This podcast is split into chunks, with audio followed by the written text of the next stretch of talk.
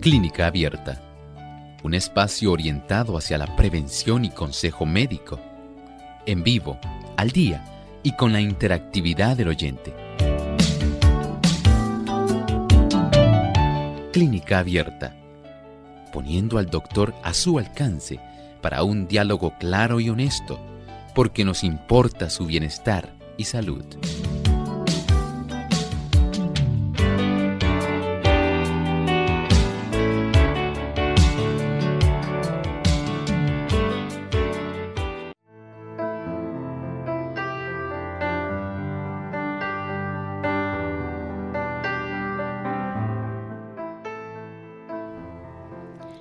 Es una enfermedad respiratoria grave que involucra principalmente al tracto respiratorio superior y este puede causar fiebre, tos y dificultad para respirar.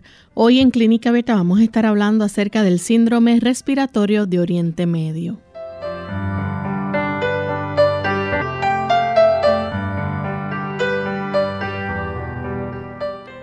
Saludos amigos de Clínica Abierta, nos sentimos muy contentos nuevamente de compartir en esta hora con cada uno de ustedes en este espacio de salud, el que ustedes han hecho su favorito. Agradecemos a todos los amigos que a esta hora nos acompañan y nos permiten entrar a sus hogares. Y hoy con un tema bien interesante que vamos a estar compartiendo, así que esperamos que todos nos acompañen durante estos próximos 60 minutos. Enviamos saludos cordiales a todos aquellos que nos escuchan en diferentes países. En especial queremos saludar en el día de hoy a todos los amigos que nos escuchan a través de Radio Lira en el país de Costa Rica.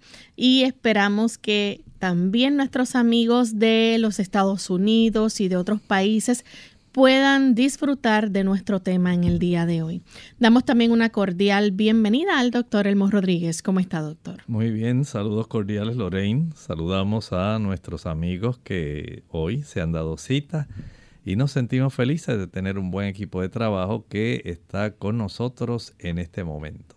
Así es. Y vamos en este momento entonces a escuchar el pensamiento saludable para hoy. Además de cuidar tu salud física, cuidamos tu salud mental. Este es el pensamiento saludable en clínica abierta.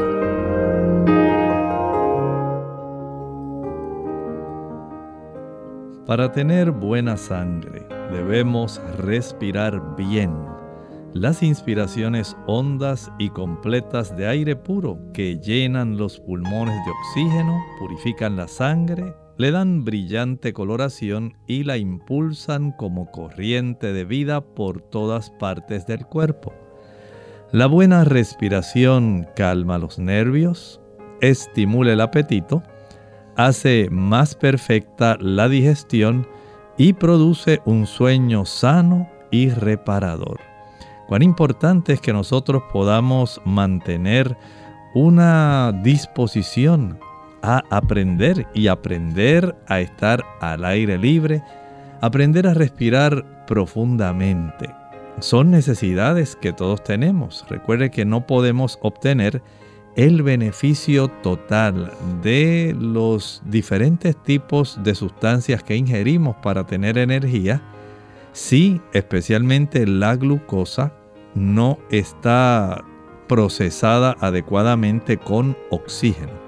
De ahí entonces que sea necesario que usted y yo podamos exponernos al aire libre para poder darle a cada célula de nuestro cuerpo esa oportunidad en poder tener el oxígeno necesario para que todas las funciones que nos ayudan a obtener energía puedan estar en su mejor condición. Agradecemos al doctor por ese pensamiento saludable y el cual debemos siempre tomar en cuenta. Pero vamos entonces en esta hora a iniciar nuestro tema para el día de hoy. Y hoy vamos a estar hablando acerca del síndrome respiratorio de Oriente Medio. Quizás usted no ha escuchado sobre esto. Se le conoce como MERS, que son sus siglas en inglés, y es una enfermedad respiratoria grave. Pero vamos a dejar que el doctor nos dé más detalles sobre esto.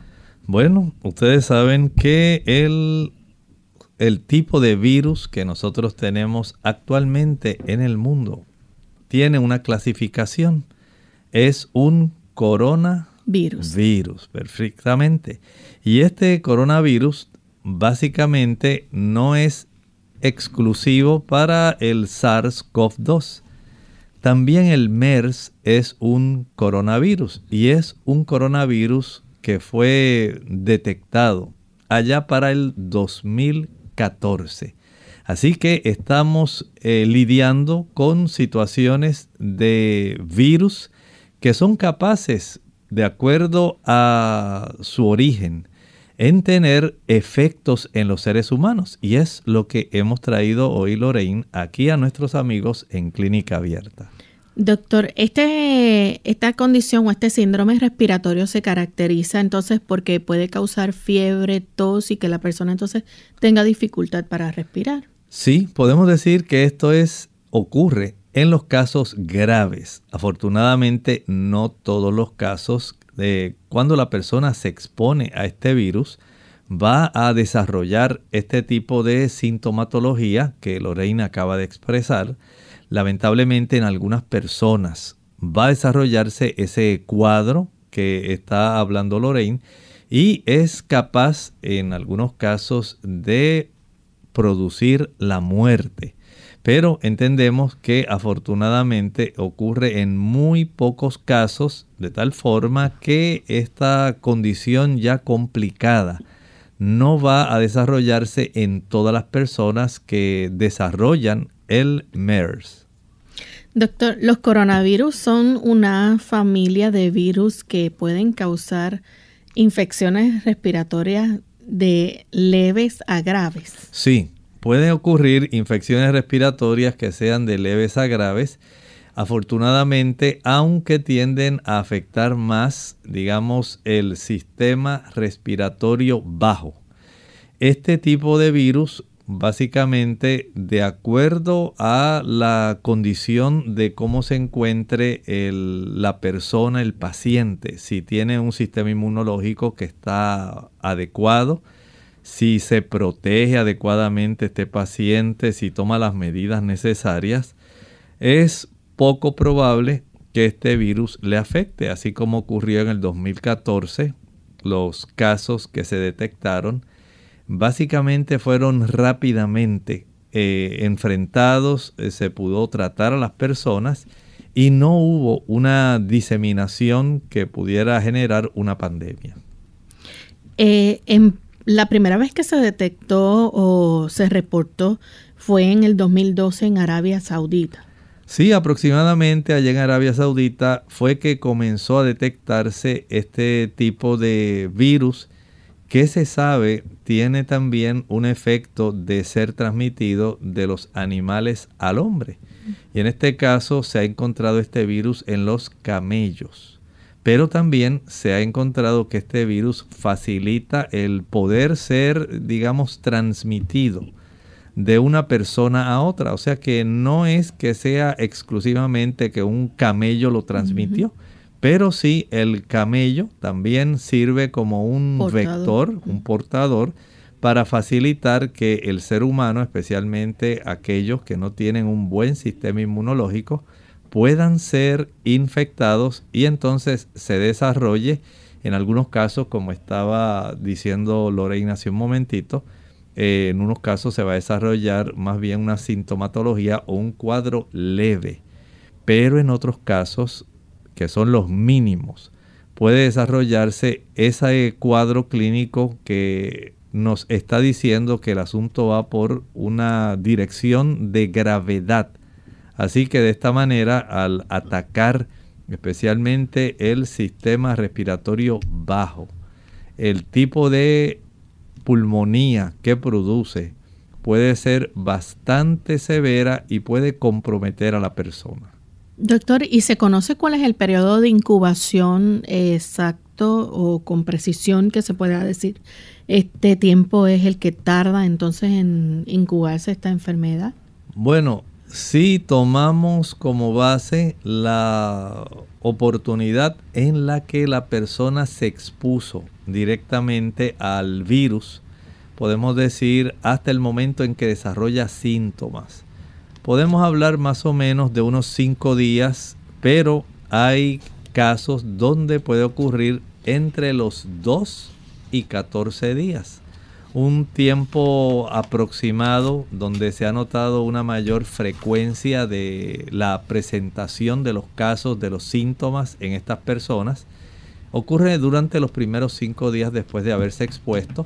Así que hay que tener esto en cuenta porque eh, al igual que los coronavirus, en este caso el SARS-CoV-2, sabemos que las personas eh, tienen aproximadamente ese tiempo de incubación y por eso hay que ser muy cuidadosos, hay que conocer cómo se desarrolla no solamente el cuadro clínico, sino ese periodo durante el cual este virus está latente, se está multiplicando, en lo que comienza a dar las manifestaciones sintomáticas. Hablamos que los síntomas principales son fiebre, tos, dificultad para respirar y hasta escalofríos pero hay unos síntomas que también pueden estar presentes y que quizás son menos comunes. Bueno, en ese aspecto sí es cierto que el cuadro clínico tiene este tipo de presentación donde hay fiebre, escalofríos, tos, dificultad para respirar, si ustedes notan, tiene cierto tipo de semejanza con el coronavirus que estamos nosotros enfrentando, el SARS-CoV-2. En este caso, cuando hay una complicación, digamos, otro tipo de presentación, pero que son menos comunes, sería la sangre, el sangrado, la diarrea y también el desarrollo de vómitos. Vean entonces cómo la diferencia entre los virus puede facilitar que en muchas ocasiones haya cierta semejanza, pero cada uno de ellos se comporta básicamente diferente. Y desde ese ángulo, qué bueno que desde que se diagnosticó este tipo de condición allá para el 2014, ha sido eh, básicamente controlado y no ha habido unas repercusiones que pudieran eh, poner en riesgo tanto a las personas, especialmente las que residen en ese país de Arabia Saudita, sino a otras que, como sabemos, eh, al viajar pueden facilitar convertirse en portadores a otros países de este virus. Tenemos que hacer nuestra primera pausa, pero cuando regresemos vamos a seguir hablando más sobre este interesante tema, así que ustedes no se despeguen de nuestra sintonía. A partir de la segunda pausa pueden hacer preguntas con relación al mismo. Ya volvemos.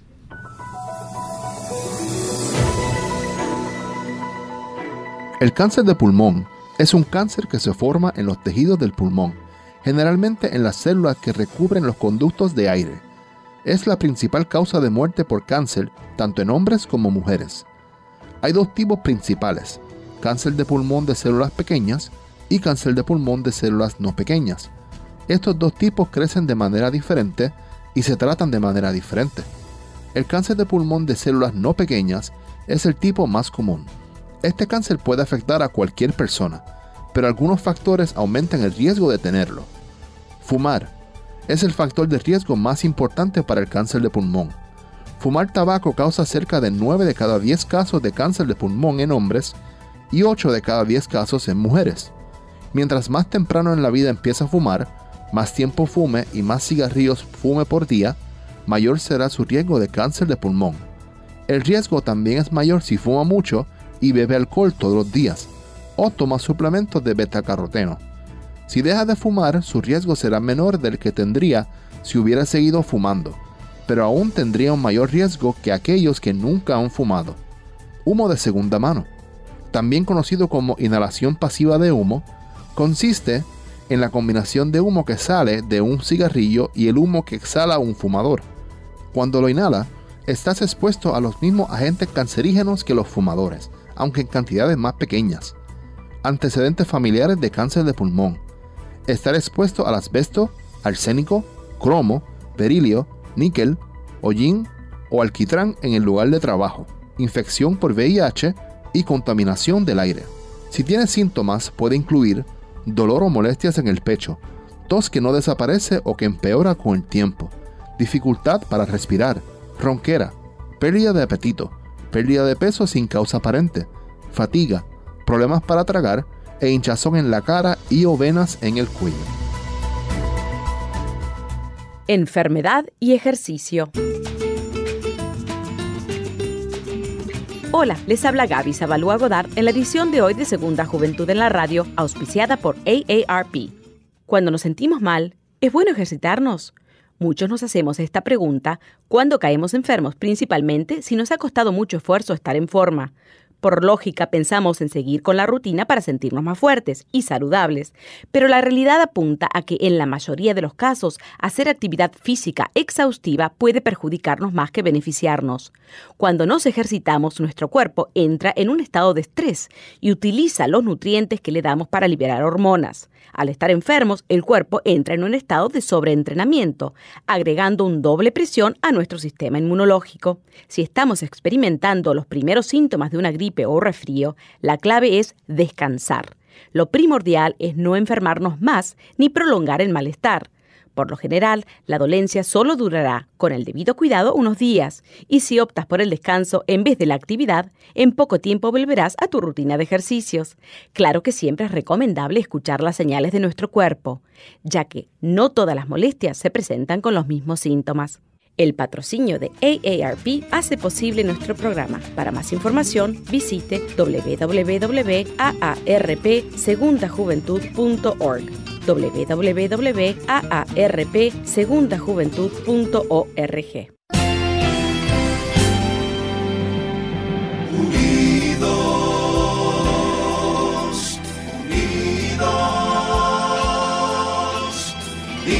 hacia el cielo, siempre unidos.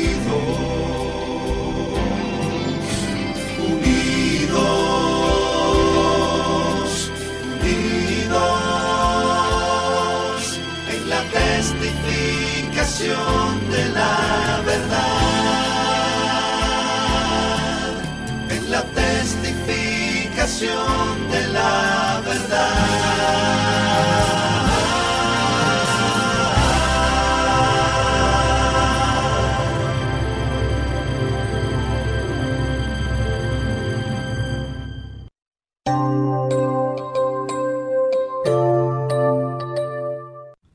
Y ya estamos de vuelta en Clínica Abierta, amigos. Hoy estamos hablando acerca del el síndrome respiratorio de Oriente Medio, MERS, y que pues estamos hablando sobre el coronavirus, ¿verdad? Esta familia de, de virus son una familia que puede causar infecciones respiratorias de leves a graves.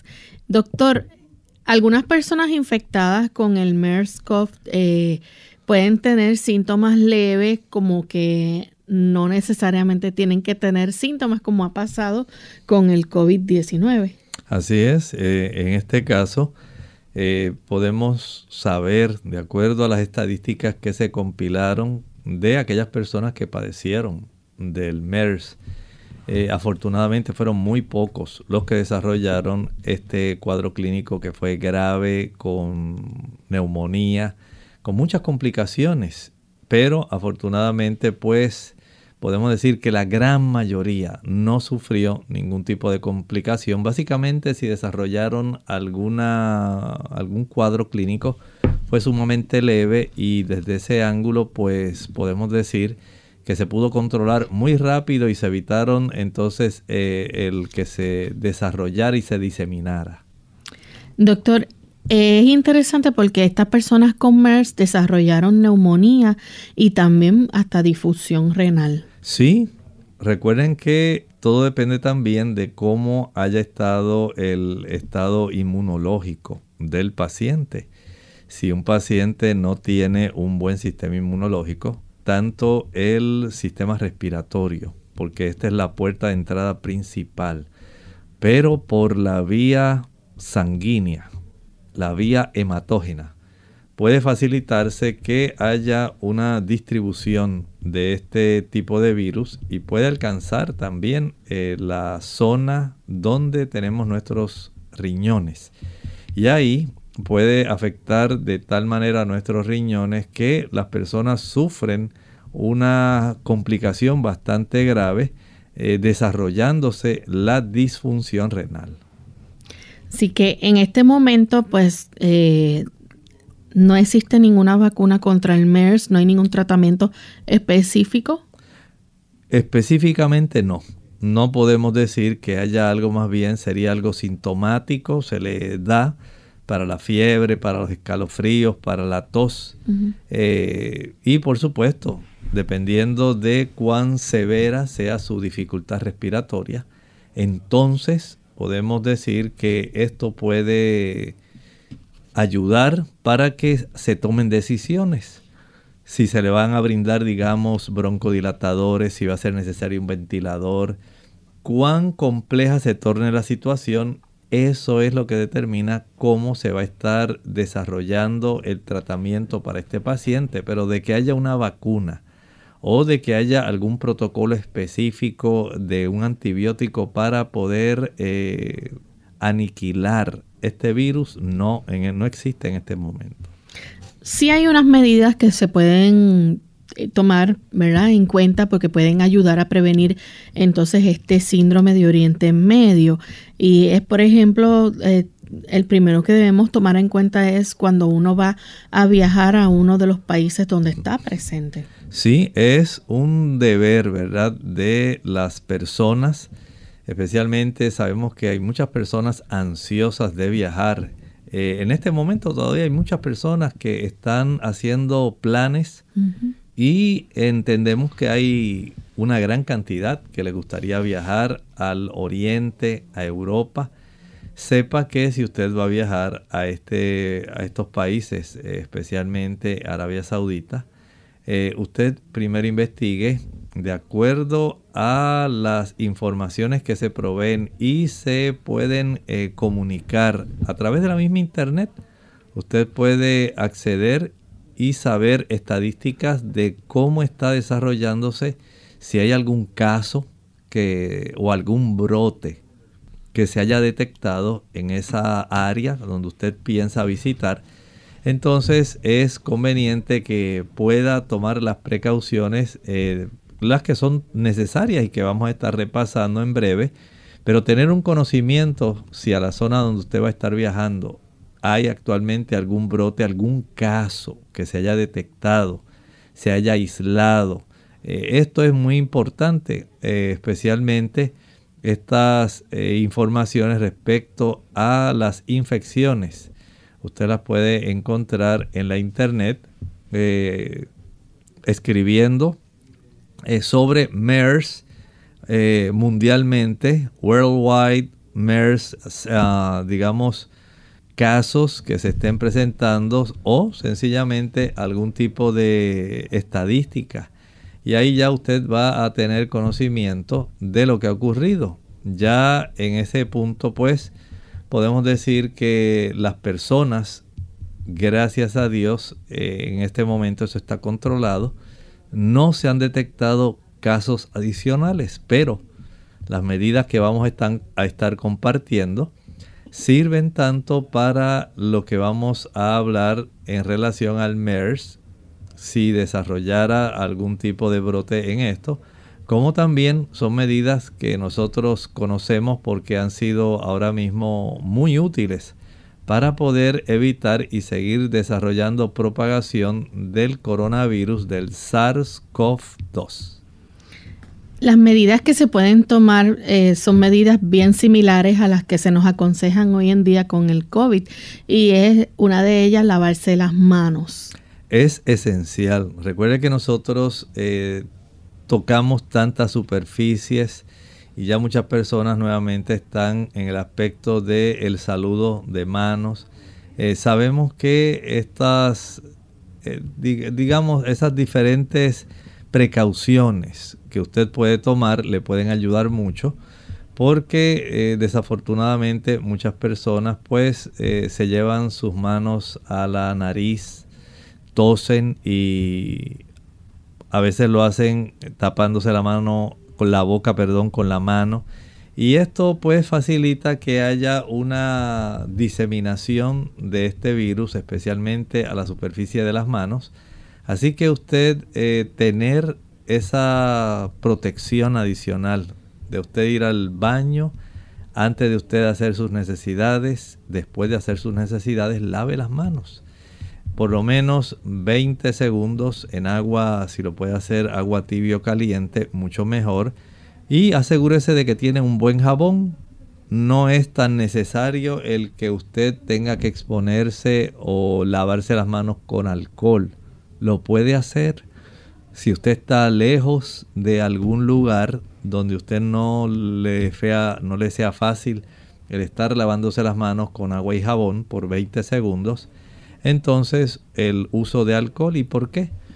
El jabón va a tener un efecto donde descompone la pared externa de estos virus y de esta manera al ser estas, estas paredes de estos virus básicamente compuesta por lípidos, por grasas.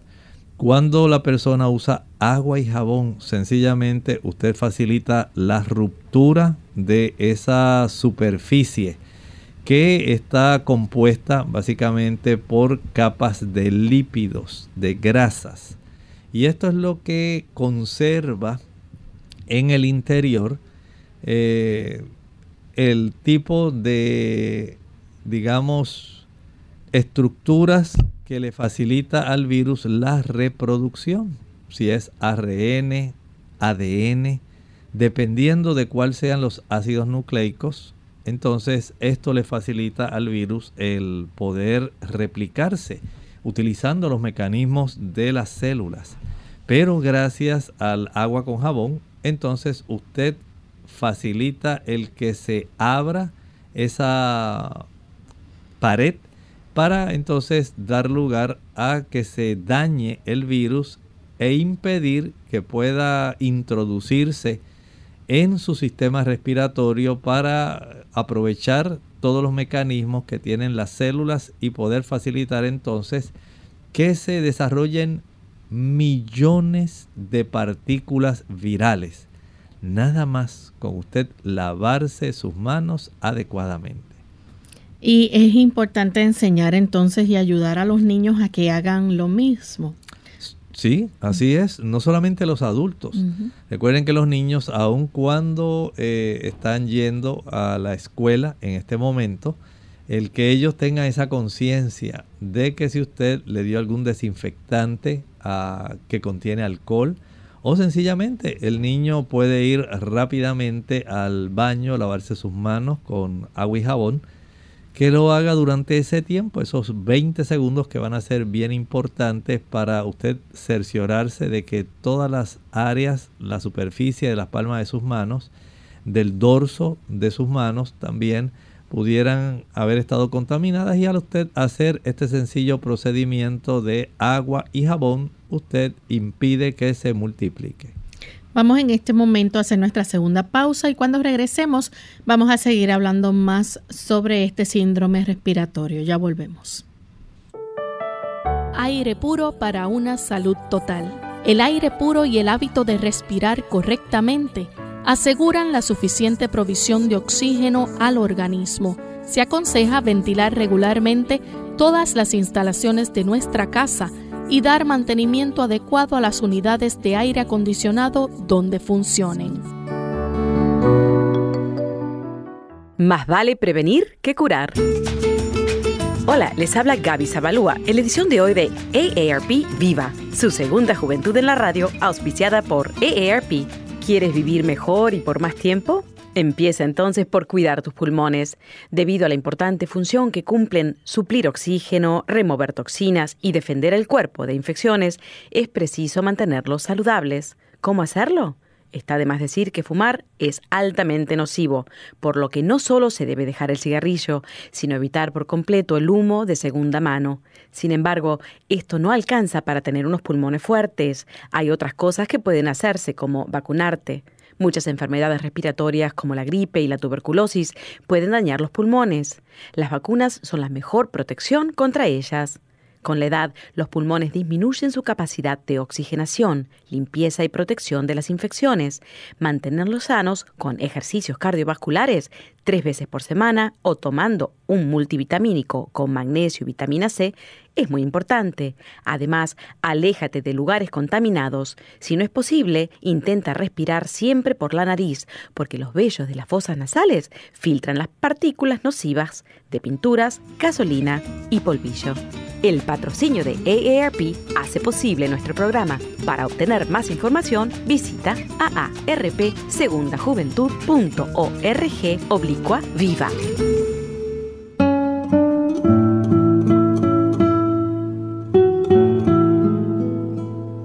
Resulta paradójico que a todo el mundo la traiga la idea de vivir muchos años, pero a nadie le haga la menor gracia envejecer.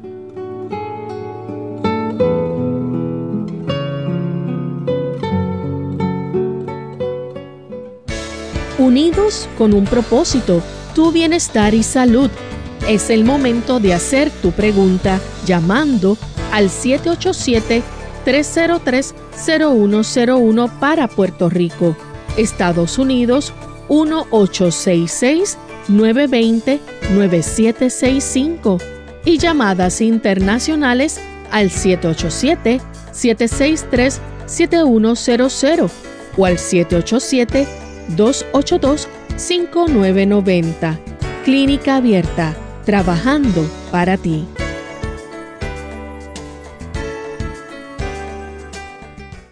Clínica Abierta. Ya estamos de vuelta en Clínica Abierta, amigos, y hoy estamos hablando sobre el síndrome respiratorio de Oriente Medio. Y antes de la pausa estábamos compartiendo con ustedes, ¿verdad? Medidas que pueden ayudar a prevenir el hecho de que usted se contagie con este síndrome respiratorio de Oriente Medio. Y son prácticamente medidas sencillas que debemos tomar en cuenta, como lavarse las manos frecuentemente con agua y jabón, el hecho también de ayudarle a los, niños, a, esos niños pequeños a hacer lo mismo. Y tenemos otra medida que es cubrirse la nariz y la boca eh, cuando usted vaya a toser o estornudar y luego, ¿verdad?, arrojar ya sea el pañuelo o eh, la servilleta a la basura. Sí, especialmente ahora eh, a consecuencia del coronavirus. Sabemos que ya se ha adoptado en muchos lugares esta práctica donde hay disponible papel toalla. Ese papel toalla usted fácilmente puede utilizarlo si tiene que toser, si usted tiene que estornudar, si a usted se le dificulta por alguna razón eh, tener a su alcance algún pañuelo, entonces usted puede utilizar este tipo de material que fácilmente usted no se va a quedar con él, usted lo descarta, lo desecha, porque usted no quiere ser portador, quiere sencillamente deshacerse de este tipo de material ya contaminado y mientras usted puede hacer esto, usted reduce la oportunidad en facilitar la distribución. Algo muy importante también que los amigos deben tomar en cuenta es el hecho de evitar tocarse los ojos, la nariz y la boca con las manos sucias. Es un detalle muy importante. Claro, ya hemos eh, comprendido desde hace básicamente dos años, se viene repitiendo lo mismo. Si usted por alguna razón tuvo que eh, tocar alguna superficie y o sencillamente no sabe si la persona a la cual usted se acercó eh, ya estaba contaminada, le saludó, pues sencillamente no se le ocurra con sus manos tocar la zona de las mucosas, especialmente sus ojos o la boca. ¿Por qué? Porque a través de las mucosas se facilita que este virus eh, logre tener acceso y fácilmente se introduzca en el cuerpo. Recuerde que los virus son muchísimo más pequeños que cualquiera de las células de nuestro cuerpo. No son grandes. Y estos virus se reproducen por miles y millones, aprovechando todo el mecanismo que tienen nuestras células para desarrollar eh, sus procesos metabólicos. Lo que hacen es sencillamente les roban a la célula ese andamiaje para utilizarlo a su propio beneficio, facilitando una reproducción del virus. Como si usted llegara a algún lugar, quisiera encontrar ahí una fotocopiadora y usted quisiera reproducir un papel, un tipo de dibujo o algo, un tipo de documento. Ahí usted pone el documento y dice, ¿cuántas copias quiere?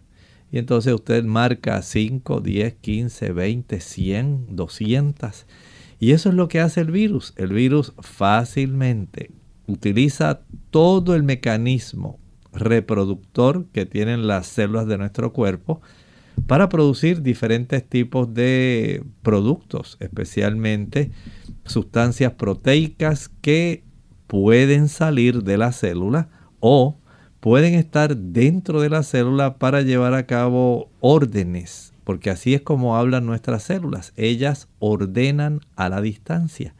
Y esto es lo que eh, facilita que cada célula de un tejido específico, las células respiratorias, puedan comportarse como células del sistema respiratorio. Las células renales se comportan como células renales. Las células cardíacas como células cardíacas. Cada una de ellas tiene diferentes funciones y por supuesto tienen un tipo de código que puede facilitar la ejecución de determinada función si tan solo la célula por parte del núcleo le da las órdenes correctas al equipo que facilita la reproducción de esas sustancias. Y eso es lo que aprovecha el virus. Una vez entra, se reproduce utilizando las, las maquinarias en sí que tienen nuestras células para facilitar su reproducción de diferentes sustancias. Así que si usted puede impedir que eso ocurra, impedir que entre el virus, ya sea por la nariz, por la boca, no solamente por el MERS. Ustedes saben que es lo que prácticamente a través de la pandemia que estamos enfrentando, y dicho sea de paso, Lorraine, eh, lamentablemente nuevamente está volviendo a elevarse ¿sí? la tasa de positividad. Ya hay muchos lugares eh, que están nuevamente teniendo problemas, especialmente en China, en el Reino Unido, en los Estados Unidos, aquí en Puerto Rico, y muchos otros países están observando cómo este coronavirus, el SARS COV2, la variante ahora que se está reproduciendo, está básicamente nuevamente despuntando, aunque afortunadamente, también hay que decirlo, no está produciendo la misma cantidad de hospitalizados ni la misma cantidad de muertos. Así que desde ese ángulo podemos eh, darnos cuenta de que las personas eh, al estar haciéndose el rastreo de las personas que se han infectado, utilizando las pruebas de antígenos, las pruebas también de eh, inmunoglobulinas, las pruebas de PCR. Esto le ayuda a las autoridades a tener estadísticamente un conocimiento de cómo está esa tasa de positividad. Pero lo agradable en este momento es saber que no hay tantos hospitalizados, no hay tantas personas que se hayan complicado. Y es que entendemos que las personas, a pesar de que en muchos lugares han flexibilizado el asunto del uso de las mascarillas, eh, especialmente ahora en los Estados Unidos, en el aspecto del transporte, en, los viajes, especialmente eh, por avión, en el viaje que se, las personas que viajan por tren también o por el sistema público. La mayor parte de las ciudades a consecuencia de un dictamen que acaba de dar una jueza eh, federal en Florida el lunes, este lunes que pasó, básicamente se ha quitado este tipo de restricciones, pero eso no quiere decir que usted no tenga cuidado, porque el virus sigue estando presente y la tasa de positividad se sigue desarrollando. Por lo tanto, está de nuestra parte nosotros asumir nuestra responsabilidad y ser eh, cautos en ese aspecto. No estamos negando la presencia del virus. Comprendemos que el virus sí existe. Sabemos que el virus puede traer serias complicaciones a las personas que tienen un sistema inmunológico bajo. Por lo tanto, si usted, mediante medidas sencillas como las que estamos hablando, el usted lavarse las manos adecuadamente, el usted si va a toser o va a estornudar, sencillamente use algún tipo de papel toalla que usted pueda fácilmente descartar, no se quede con él y por supuesto evite tocarse las mucosas, la mucosa de los ojos, la mucosa de la boca, porque de esta manera usted está impidiendo que pueda tener una entrada fácil a su organismo. Es importante, doctor, evitar el contacto cercano, ¿verdad? Como el hecho de besar, compartir vasos, utensilios de comer. Eso es necesario que se pueda comprender. Las personas, en términos generales, están adoptando este tipo de cuidado aun cuando sabemos que muchas personas están eh, ya saliendo a compartir, digamos, eh, ir a un restaurante, a algún lugar a comer, pero no debe usted compartir, eh, decir, por ejemplo, ay, mire, esto está bien bueno, ¿lo quieres probar? Y entonces usted lo coge con su tenedor y se lo pasa a su hermano que está ahí al lado suyo.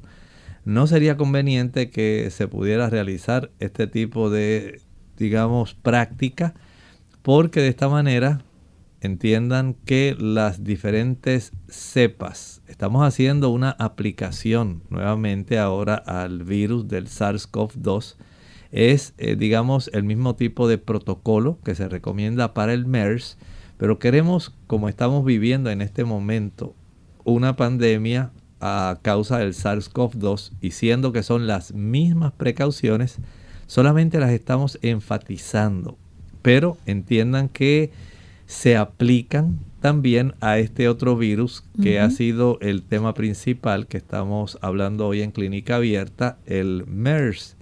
Y este tipo de énfasis que hacemos lo estamos haciendo porque hicimos esta inserción para recordar que estamos todavía en medio de la pandemia y que tenemos un aumento en la tasa de positividad.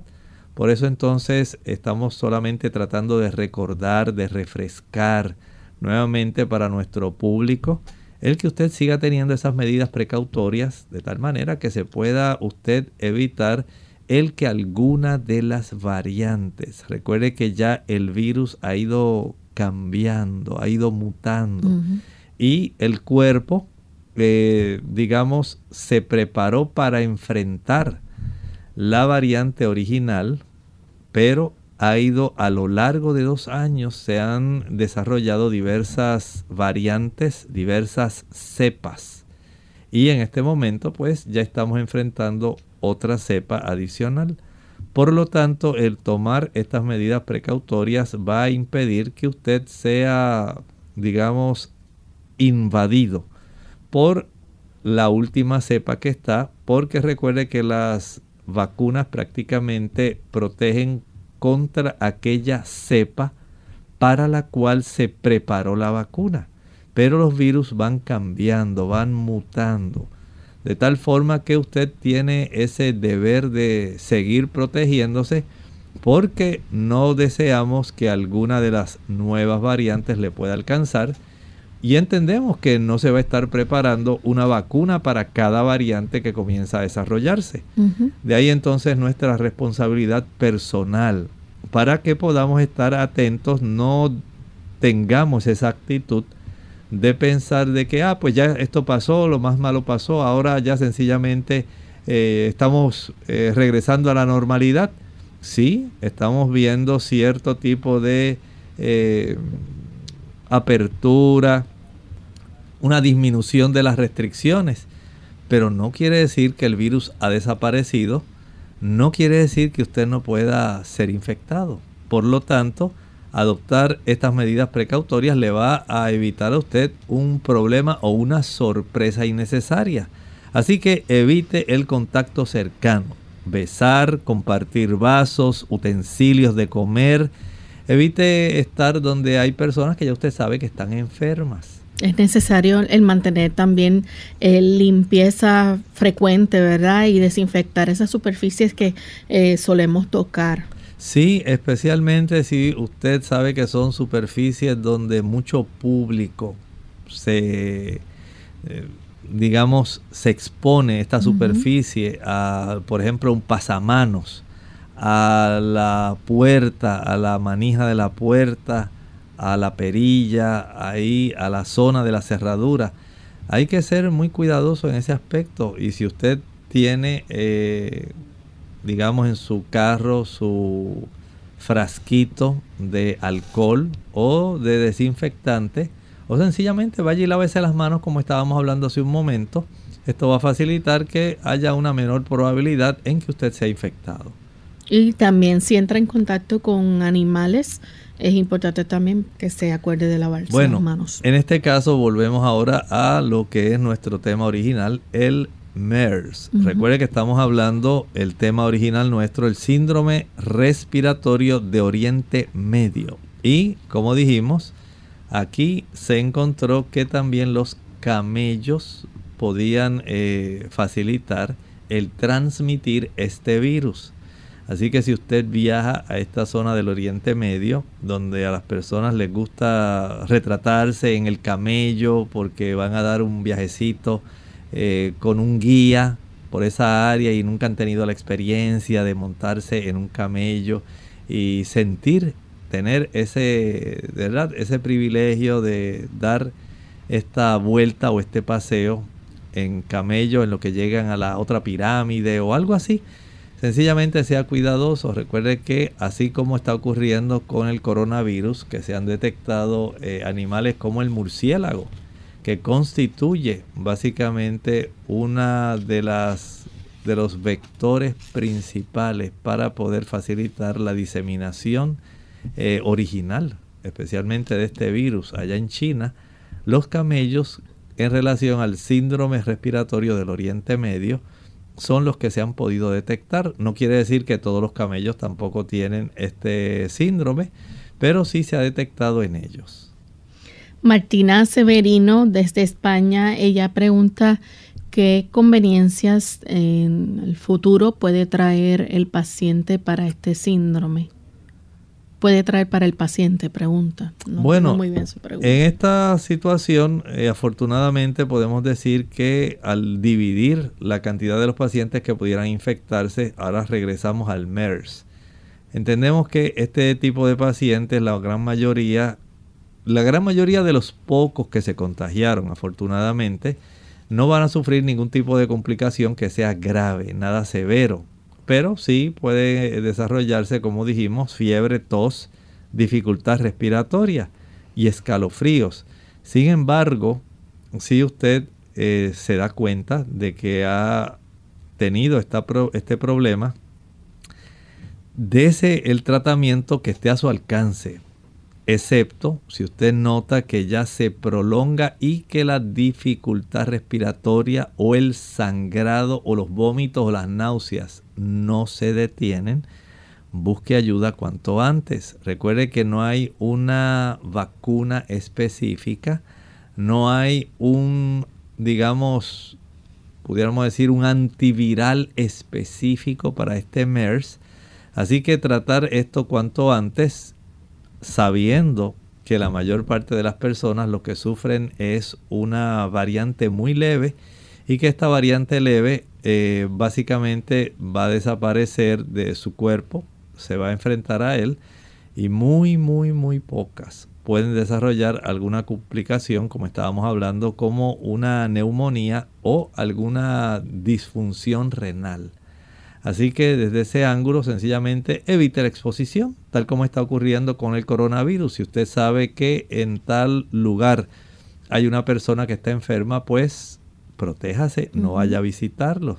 Si fuera necesario visitarlo, entonces usted debe tomar todas las precauciones, va a llevar su cubreboca. Todavía el cubreboca sigue siendo una barrera útil para poder evitar el contagio.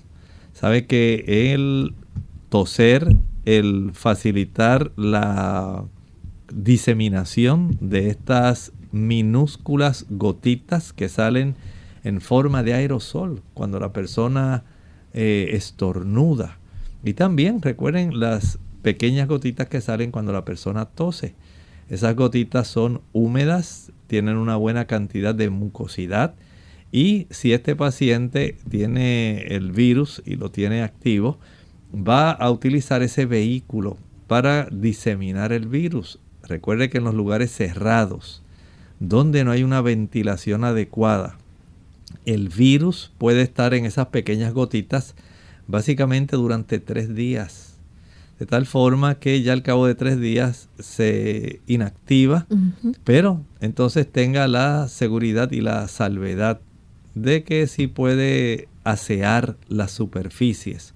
Un paño con un poco de alcohol o con un poco de cloro. Hipoclorito sódico puede ser suficiente para que usted dé en la superficie de las áreas donde usted pudiera sospechar que una persona pudo haber infectado o sea, la persona se pudo haber sentado, pudo haber tocado esa zona y usted no está consciente de si tenía o no tenía el virus.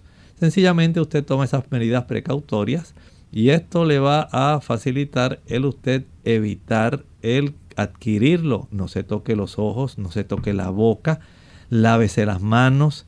Recuerde descartar aquel material desechable, especialmente papel toalla que usted utilice descarte todo esto y sea entonces precavido. Si usted sabe que hay una persona enferma, distanciamiento y el uso de la mascarilla. Doctor, ¿cómo puede la alimentación ayudarnos a que nuestro sistema inmunitario esté óptimo para contrarrestar este virus cuando pueda tener contacto con nosotros? Claro, muy buena pregunta. Saben que las personas que tienen este tipo de situación a la cual eh, se están exponiendo, siempre tenemos un armamentario que puede ser muy útil para cualquiera de nosotros. El virus va a aprovecharse de la debilidad o disfunción del sistema inmunitario.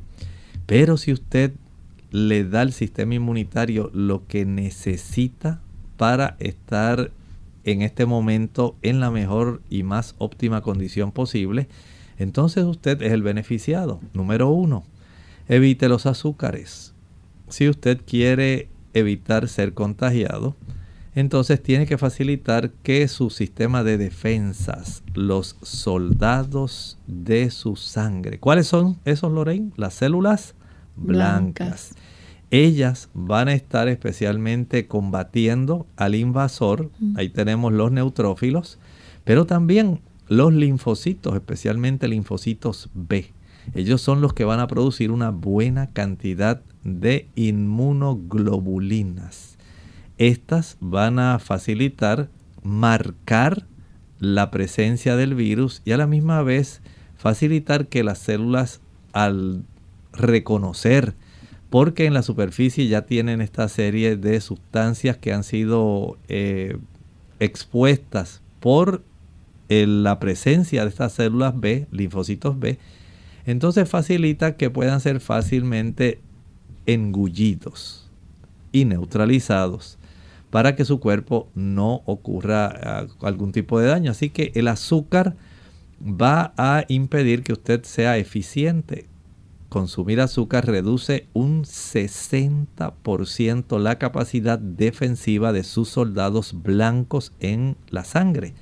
También el consumir una buena cantidad de grasa, a mayor consumo de grasa, especialmente grasa saturada, usted reduce muchísimo la capacidad de sus células de defensa porque hay una, digamos, un trastorno donde esto va a facilitar el desarrollo de inflamación mientras mayor sea la cantidad de grasas saturadas que encontramos especialmente en los productos de origen animal.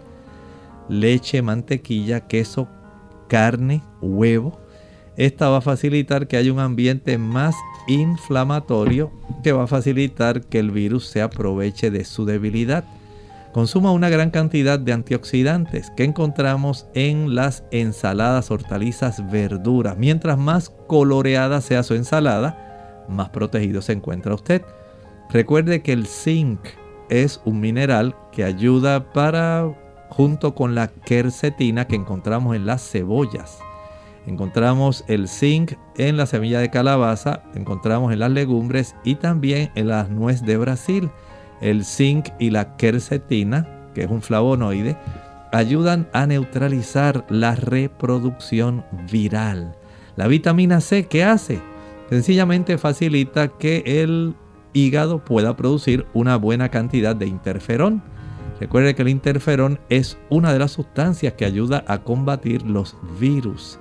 El que usted también pueda tener a su alcance una diversidad de diferentes productos que le van a ayudar, como por ejemplo la N-acetilcisteína, una sustancia que se deriva de un aminoácido llamado cisteína que usted consigue en las legumbres.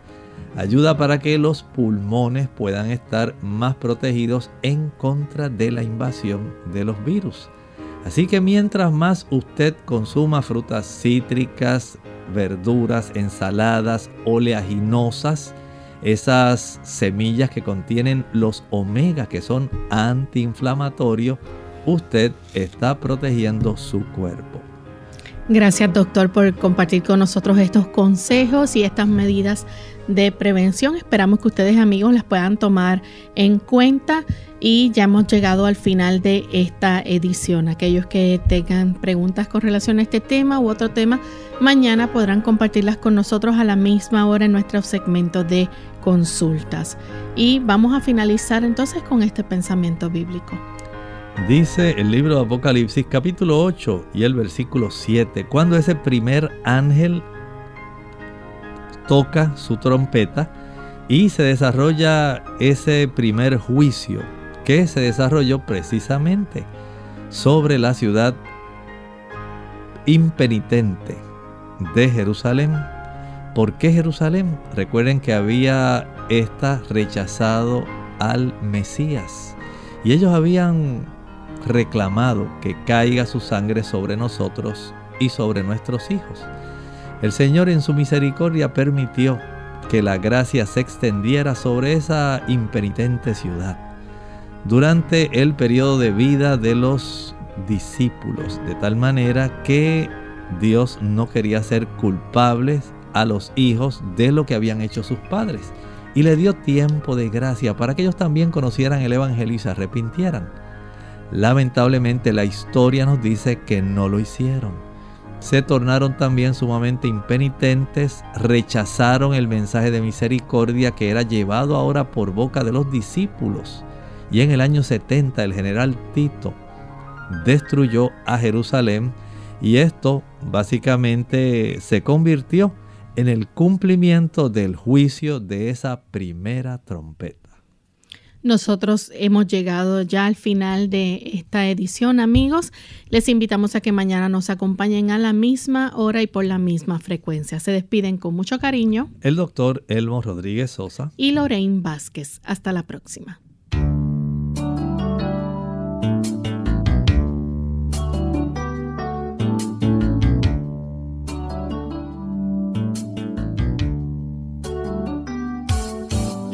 Clínica abierta no es nuestra intención sustituir el diagnóstico médico. Antes de poner en práctica cualquier consejo brindado en este programa, usted debe consultar con su médico. Hasta la próxima.